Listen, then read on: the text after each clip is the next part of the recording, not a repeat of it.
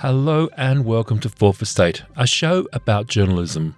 We're coming to you from 2SER in Sydney on Gadigal lands, right across Australia on the Community Radio Network, and directly to your device across the globe via podcast. I'm Anthony Dockrill. For the last five years, the ABC 730 has ended the week with a sketch featuring comedian Mark Humphries.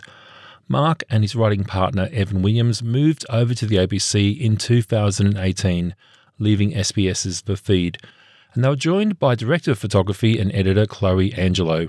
The team produced sketches that were as funny as they were biting, and all on a shoestring budget.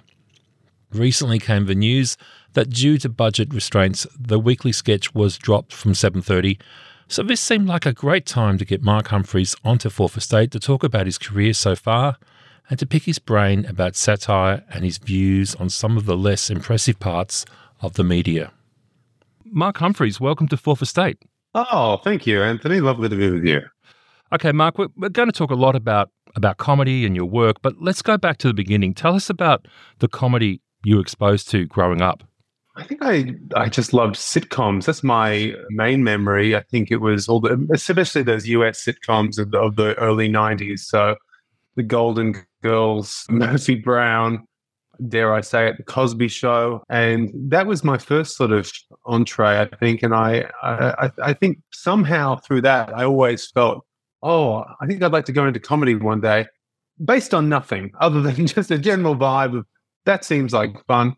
But yeah, that was probably those are the things that stood out for me. And then as I became a teenager, in terms of, I think Shaun Micallef, you know, in this country was certainly the biggest influence. Certainly that that first Australian comedian who I really was like, wow, this guy is operating on another level. There's just you know a sensibility. There's a there's a a, a wit, uh, an intelligence to to this guy's comedy that was a, that was a cut above. And so that was a, that that sort of stood out. And then you know expanded into kind of watching a lot of British comedy. Alan Partridge, I became a huge huge fan of and still am and absolutely in awe of Steve Coogan. But but yeah, no, it, it started with sitcoms. I never it wasn't it wasn't like I I saw you know Clarke and Dawe at age six and went I want to do a, a poor a poor man's version of that one day. And it's interesting you mentioned Micallef. I mean, in, in, some respects, he's the closest thing we've ever had to somebody like Peter Cook, who's a great satirist. Hundred percent. Yeah, and look, look, your your parents were they a big influence? And your dad worked at the ABC. Was he always switching the, the TV over to the ABC and making you watch, you know, English sitcoms? yeah, so my dad was at the ABC. He was a, he was a weather presenter when I was a kid. He'd also been on been a radio presenter prior to that.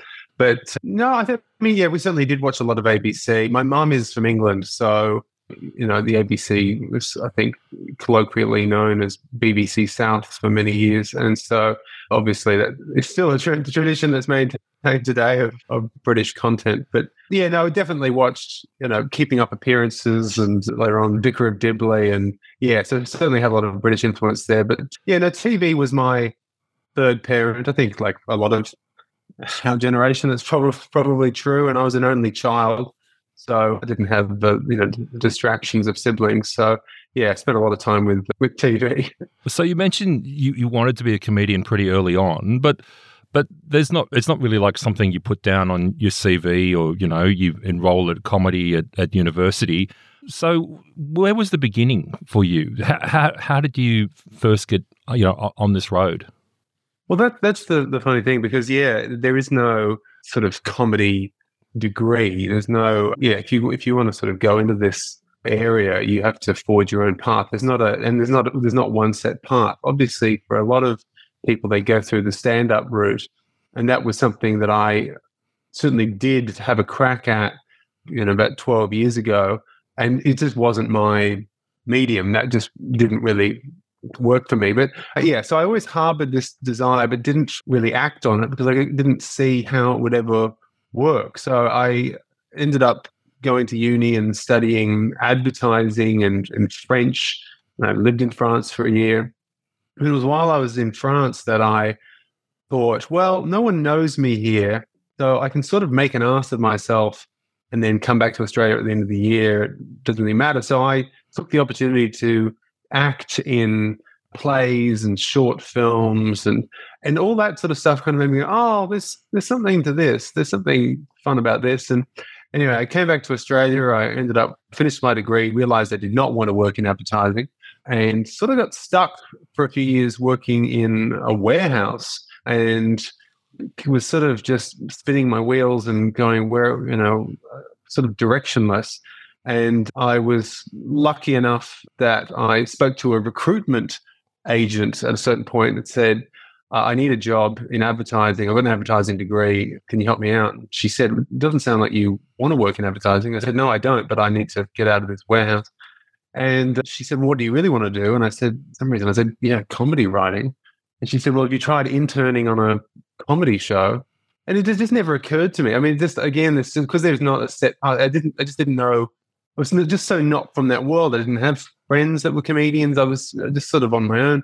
And so I went, I called up Andrew Denton's production company, and they were making Hungry Beast at the time on the ABC. It was coming into its third season. And uh, for people who don't remember Hungry Beast, it was a sort of youth news and current affairs program that had comedy in it as well. And it was Dan Ilic, it was Marc Fennell, Veronica Milsom, Kirsten Drysdale, Lewis Hobba, Nick Hayden.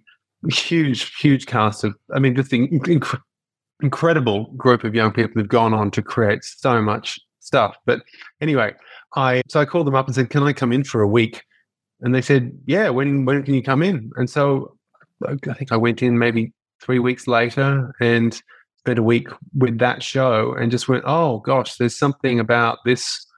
this world and and then i got very very lucky that i happened to know someone who was also working in the warehouse with me he was he went off to work on a, a, news comedy show called The Roast, which was at that point a two minute nightly comedy show on ABC Two. And um, he said, oh, "I think you'd be good on this. Why don't you call Charles Firth, the producer? Charles had created The Chaser, was known, and you know was was well known for that. And yeah, so I called Charles, said, "Can I come and intern on that?" And and I did. And I just kept turning up until they put me on the payroll. So there's yeah so as i say there's no sort of set path. I got very very lucky and yes god help anyone trying to make their way in because it's uh, there's no there's, no map. No. And, and, look you have a writing partner which you've had for the last decade evan williams. How did the two of you come to work together? Was there a moment where the two of you bumped into each other a bit like you know when harry met sally? It was very evan loves when harry met sally so he'll appreciate that we met on that we met on that show, The Roast, and so that was a, a writer's room where you obviously I think from I mean pretty much everyone on that show it was their first yeah it was their first show it was their first foray into into into comedy and so we're all sort of finding our voices for want of a better expression. And Evan was just someone who you just find in those environments that there are certain people whose comic sensibilities you just gel with more than others. It's not a criticism of anyone else in the room, but you just kind of go, oh, I'm, I, have just got the same, we're just on the same wavelength. And so, eh, you know, it would be a thing where over the course of time, you'd see certain jokes go into the script and you'd say, who wrote that joke? And someone would, you know, be, oh, Evan would say, oh, I wrote that. And then you're like, oh, okay. And you're just sort of aware, oh, this guy is, you know, tickling my funny bone. And then vice versa, he was responding to what I was doing. And so we decided to kind of go away. We had a we had we had a go at writing something together, and we just found that we were just yeah sufficiently in sync that we really trusted each other's judgments, and we were quite capable of. If Evan came up with something that I could then build on that, or if I came up with Evan would, you know, you, you just building on each other's work, and you were similar enough that you're in sufficient agreement, but also different enough that you're surprising each other. So I feel very, very fortunate to have met Evan. The other brilliant thing about Evan is that he has no ego. He, he hates performing. So it was never kind of a, well, I think I should say this line, or, oh, you know, you got to say that line. So Evan doesn't want to say any lines. So you didn't have the Peter Cook, Dudley Moore thing going on? No, exactly. No, no. And that, look, and that would have, you know, I would have loved that dynamic as well. But with Evan, it's a, it's a very specific it's it's sort of closer to a Penn and Teller in some ways. Frustration occasionally is that sometimes you do just need because you're always just trying to rope people into sketches. Sometimes you need someone just to deliver one line, and you're like, Evan, can you possibly deliver this one line. He's like, man, I really don't want to do it. it's like, okay, okay. But he, sometimes, sometimes he did, he did come and perform when we were in absolute dire need. But, but anyway, perfect writing partner. So it's a little bit like you, Elton John, and his Bernie Taupin. How did the two? I've often said that. Yeah, I uh, really uh, feel like. how, how did the two of you work together, though? Like, is there is it is it kind of like one of you comes in with an idea, or do you both cook up the idea together? What's what's the dynamic? It's yeah. So I mean, to take a seven thirty sketch as an example, I, I mean it, it, varies week to week, they're, they're, or fortnight to fortnight. That ideally the day before we would start writing. I mean, all through the week, you're kind of you're, you're looking at what's in the news, you're sort of just clocking that. And in a best case scenario, you see something happen, and and and an idea miraculously comes to you almost fully formed, or at least the concept of it comes to you straight away. And but that is extremely rare. So usually what ends up happening is that we would start up a Google Doc, a shared Google Doc we're working together. We'd put in a bunch of stories from the week that we thought there might be something in. And we just have and we just sort of talk them through. We just sort of talk those topics through. And then there'd often be we'd sort of go away for an hour independently and sort of play within those topics and, and sort of see if any lines or things would come to us. And just usually over the course of that, some sort of vague concept would emerge from one or the other of us. And then once we're both excited, excited about an idea, then you're off to the races. But it's sort of, uh, it's, it's kind of, uh, I think like with a lot of creativity, it's hard to define exactly where it comes from. It just sort of strikes you at a, at a certain moment. Sometimes it strikes you, strikes you much later than you'd prefer. And sometimes it doesn't really strike at all. Um, but uh, yeah, in a good week, sometimes we'd be able to call the other one up and go. I remember Evan called me up once. Uh, he had an idea about because like passing the buck was always a thing that you would hear about in politics, uh, and uh, he just had an idea for what if there was a character, what if there was a, an actual government minister for the buck, and I went as soon as he said that, I went great, I can see that. So we had it was an interview with the minister for the buck, and you know, he was asked, you know, does the buck stop with you? And he's saying, oh, actually, that's a very common misconception. And so just playing with that whole idea of accountability and responsibility. And yeah, so those, that was one of those ones where it was like, oh, thank heavens that that's, that's come at the right time. But a lot of the time, it really was just sitting in front of the computer and waiting it out. Now, look, I became aware of your work during your time on the feed. And at that time, I mean, you really cut through tell us about how you got involved and, and what was it like working on that show?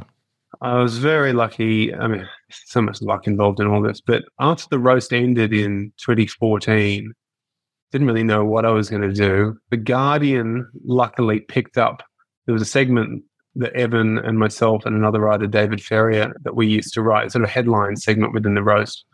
The Guardian picked that segment up as an online sort of exclusive, did sort of a episode run of, of that. And then off the back of that, the feed, yes, got in touch, SBS, Nick Hayden. So Nick Hayden, who I had met in my week at Hungry Beast, he was the creator or co-creator and executive producer of the feed on SBS. And so he called me up and said, would you like to come and do sketches here? Because I think Chris Lieben, who was sort of the mastermind behind Lee Lin Chin, you know, when because mm. Mm. Chin obviously was an SBS icon and then became very and then sort of had a, a, rebrand where she suddenly became a sort of comedy icon. And that was because the feed at SBS kind of had had rebranded her that way. And so anyway, Chris Leben, who had been the comedy writer there, was leaving, and so there was a gap. And so I went over there, and I think I did a week of sketches, and then I said to them, and I was just by myself, and I found it so unpleasant. And when I say that, I don't mean a bad work environment. I just mean the stress of writing solo sketches, uh, a sketch a day for a week. I really didn't enjoy it, and I realized I am a I'm a collaborator. I really like to work with other people, and I said, "Look, is there any way I can get Evan involved in this?" And luckily, that was able to be arranged. And I mean, I don't think I'm throwing anyone under the bus here because this was our decision. But Evan and I shared a salary for a year. Because there was not enough money to pay for two people. And Evan and I made the choice to invest in ourselves for a year to kind of back ourselves. Mm-hmm. So we both took half a salary and made sketches together there. And what I loved about SBS was that because SBS has this sort of underdog quality to it, it's sort of like always, you know, if you look at the traditional channels, you'd say ratings wise, SBS is traditionally out of the traditional five channels, SBS has always been number five.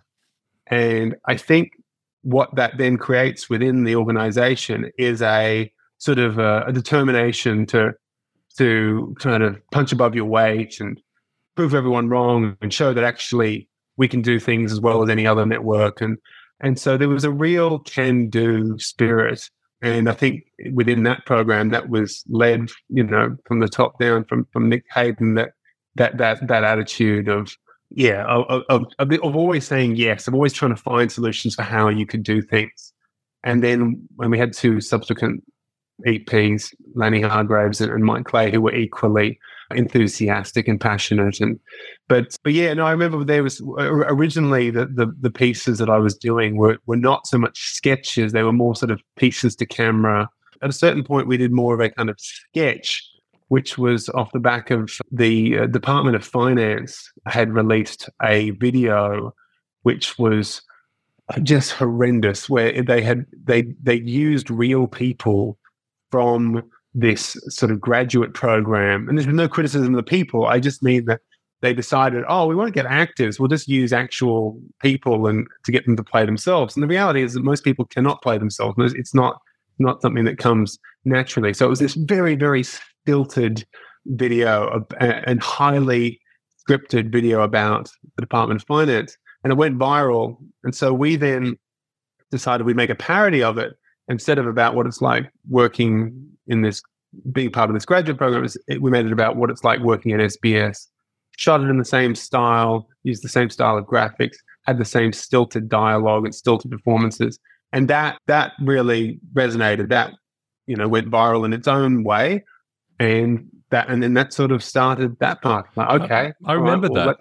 I remember that. Was that was that these sorts of sketches? Was that the key moment where you and Evan looked at each other and, and went, "We're onto something"? Yeah, no, well, I think that was probably.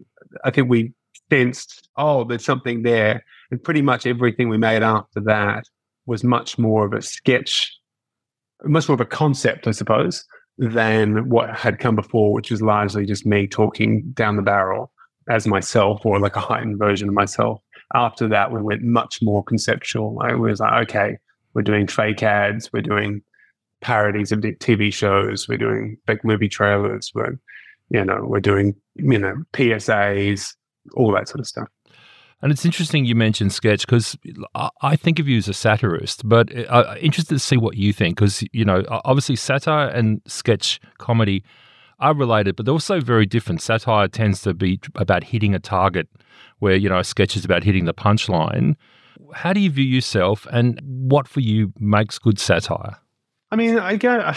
I'm, I'm going to cop out here. That I'm, I mean, generally, I'm not really fond of labels in, in, in a broad sense, but as a shorthand, I think it just makes sense to call myself a satirist. A, a, comedian doesn't really, you know, I don't do st- when I think of a comedian, I think more of a like a stand-up comic, and that's just not something. That's just not really my skill set. And so, yeah, I, I guess I sort of lump myself in the satire space. And but yeah, I mean, I, I, think generally we were always trying to make sure that you, it was always helpful to have a target or at least something that you were trying to say. I think that's kind of the key element with satire is you should hopefully have something of value to add, or at least be able to express a point of view in a in a creative way. Whereas a sketch, yes, uh, doesn't need to necessarily say something. It can just sort of be funny for the sake of being funny. But I think for, for satire to have any value, it does need to have a point of view and needs to be punching up. And yeah, it needs to uh, ideally make you think about a topic in a in a slightly different way than you had, and and preferably yeah, show the absurdity of of, of a situation. Well, one sketch that I think of where it, it, felt like the elements kind of came together was a, a, sketch called The Not Today Show. And it was off the back of I was getting increasingly frustrated, and I'm sure a lot of people were, that during the bushfires of, I think it was late 2019, you had peak questions being asked of leaders about climate change and the role that that was playing. And you heard time and time again politicians saying, "Not today. We're not. That, that's not. That's not. That's not relevant for today. We're not talking about that today." And this "not today, not today" thing really shat me. And and then I suddenly went, uh, and you start playing with the words, and so you go today. To, okay, what if the Today Show was the Not Today Show? What if it was a what if it was a, a breakfast show that that did not talk about the issues at hand? And so once you then have that concept, you're then able to now go, well, what are the elements of a breakfast show that you can play with? Oh, well, there's infomercials. Okay, well, let's come up with a product that's that that we can do an infomercial about. Oh, there's a there's going to be an interview. So well, uh, let's let's work out who would be funny to interview, and you know, what's our version of the cash cow? Oh, okay, well, there's there we know that the koalas are, are being having their habitat destroyed, and and they're you know they're suffering from smoke inhalation. So what if we have the the not today cash koala, and the, the cash koala is on a respirator, and you know all that sort of stuff. So um, so again, I'm giving you almost longer than an answer than, than, maybe what you asked for. Um, but that's, I guess, I'm trying to make the point of uh, you're trying to find creative ways to make a, a, rather earnest point, which is we should be talking about climate change. So, but you're trying to repackage that argument into something more palatable and entertaining. So, look, you moved from the feed to 7:30, and 7:30 hadn't had any comedy for a few years, but we all know that you're following in the footsteps of Clarke and Dawe. How did you feel, and and did you have to change the way that you wrote when you moved to the ABC? Yeah, it's yeah, it was certainly a huge challenge because the legacy of that is so strong, and of course, John Clarke had died as well, so there is just a there's just a general you know goodwill and love, and you know that I share for for what for what they did. So yeah, it was it was certainly daunting. To my I must say, having now come out of the end of it after five years, I'm enormously relieved that we got to do it as long as we did because I think we certainly, I don't think Evan and I ever discussed it, but we probably were terrified that we make, I don't know, a few, we'd make one or two sketches and they just go, oh, we've made a terrible mistake. but you did five um, years. This, yeah, and that would be the end of it because I think there had been something where they had attempted to try and do something in the interim and it hadn't quite quite worked. So it was it was certainly a, a, a risk in terms of how it changed. Yeah, I think you know we probably there's certainly because also we were doing sketches at the feed daily. There was a lot more room to kind of be a bit more throwaway. And what I mean by throwaway is just sort of like, oh, if this doesn't work, you know, we make another sketch tomorrow, we move on. And because you had to make so many sketches, they didn't all have to be major things. You could occasionally be a little bit more trivial with what the subject matter was. Whereas with 7:30, the gravitas of the show, the fact that you, you know, the mm, Walkley Award winner Leigh Sales, and then ultimately Sarah Ferguson is the one that has to introduce the sketches, and sometimes you're on the same episode of the Prime Minister or what have you. Yeah, there, there was a weight to it, which meant that you we probably killed a, a lot of ideas that we would have done at the feed just because they didn't feel sort of you know weighty enough. So I think there was a pressure at 7:30. No one was putting it on us, but it was it was just an unspoken pressure of this is the big leagues. There was a pressure there which I think affected the, the types of sketches that we made and and I think we also felt an obligation to you know because it is a, such a privilege to be in that position an, an obligation to speak about or to make sketches about significant issues and not waste people's time. Inevitably, of course, we did waste people's time with, from from time to time, but broadly speaking, yes, we were we we, we kind of recognised the you know the seriousness of the program. What was the work routine like? Because some of those sketches were very very involved. Well, that's I have to hand it to our shooter editor or cinematographer, sorry, I'm using sorry, the language she let me use, director of photography slash editor, Chloe Angelo.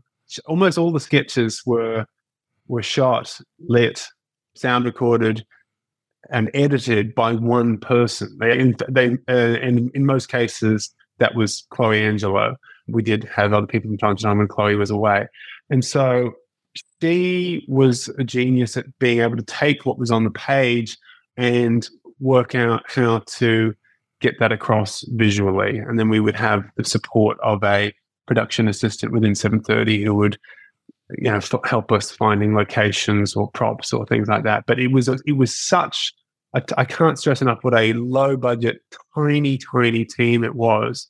And so any, if anything ever looked ambitious or impressive in any way i, I can put it down to, to chloe's you know craftsmanship.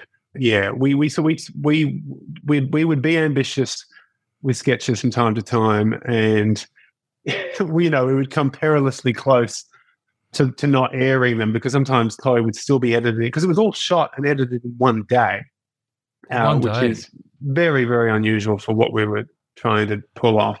And yeah, sometimes it really would. I, I think there was certainly a few nights where we're handing the um, little thumb drive containing the file. We're handing that in while 7:30 is going to air.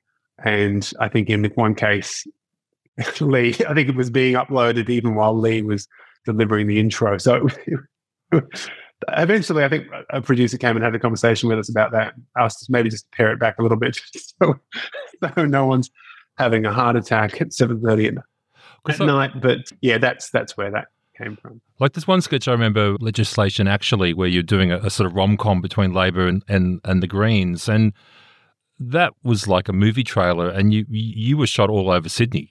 That must have been a pretty busy day. Oh gosh, was that the one with Virginia Gay? Is that what? That yeah, I, but there was all these um, all these outside uh, shots and shots of you, do, you know, doing all different stuff, and the two of you bumping into each other, and like very involved.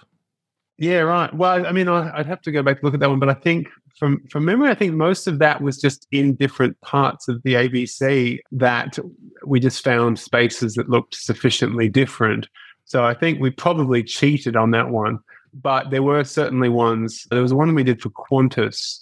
It was sending up Qantas. I think one of the many moments when Qantas was having a bad week, and we went down and we shot on the Opera House forecourt, which became a, a whole other problem because we had permission to do so, but that permission was not passed down to the security people on the forecourt. So we were we lost an hour waiting for that, and then we shot partly in the Botanic Gardens, and the spot in the Botanic Gardens we wanted to shoot in was currently being uh, undergoing some sort of transformation. And so, yeah, you, are frantically running running around Sydney dressed as a pilot uh, with with uh, you know Chloe lugging her um, camera and tripod around. So yeah, we we we tried to. Yeah, we did try to be ambitious sometimes with the the locations because we yeah we took pride in knowing that it was a very very cheap sketch and but but trying to make it look like a million bucks where possible and yeah but again chloe has added so much value to it You've now worked closely with the media and with journalists, but you're also highly critical of, of aspects of the media. Did your perspective change seeing you, you got to see the sausage being made? No, probably just. Conf- I think it sort of reinforced it. I don't. I mean, I, I guess it's funny if if I went and I don't know if I somehow ended up.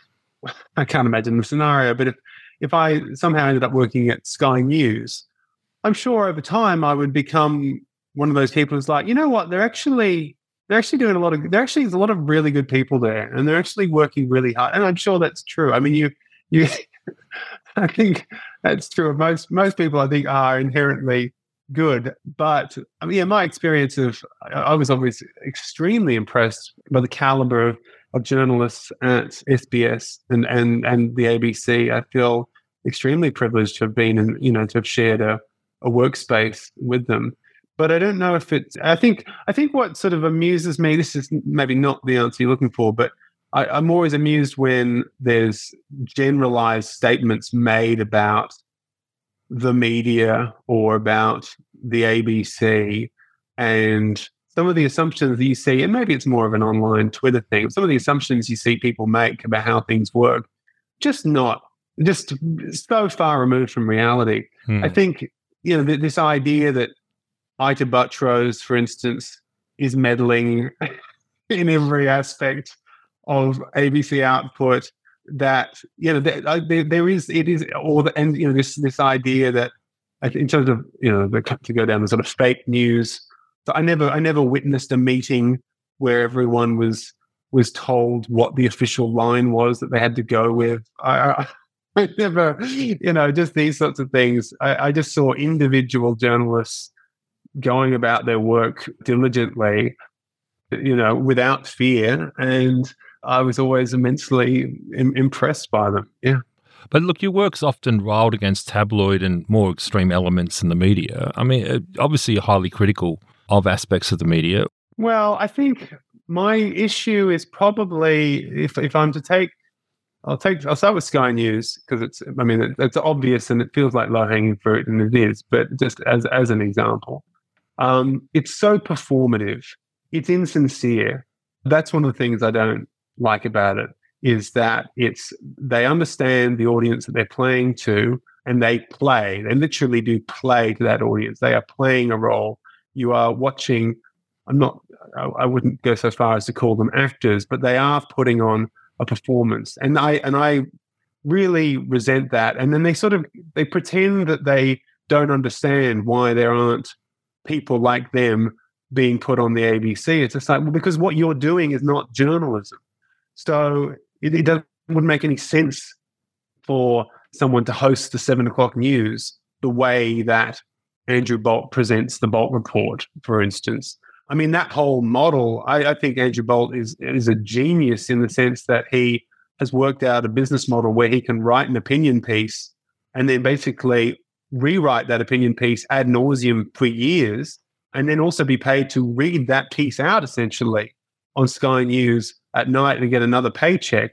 Uh, kudos, well played, but it's not something to be respected in any you know journalistic sense. So I think I I resent the kind of culture war stuff that Sky News kind of or that the News Corp generally focuses on, and I, I, I and, you know you see it in politics as well. It's not all their their their fault, but that sort of stuff uh, sort of just distracts from the real issues. So I think that's where my resentment comes from. Daily Mail is something where I'm, you know, it's, uh, I mean, what can you say? It's it's not it's, it's barely even worth talking about. If you if you want to, there's the side of it which where there was so much plagiarism in terms of the way that they would plagiarize the journalism of other journalists, and not just from the ABC. I think they do it from various outlets, but I know they certainly did it a lot to the with ABC content, and then you know, let alone all the insane focus on you know side boob and under boob and over boob and any boob that was displayed over the course of, of a week. So just all that sort of the general dumbing down that that comes about because of those sorts of outlets. Yeah, that's where that's where my sort of resentment lies.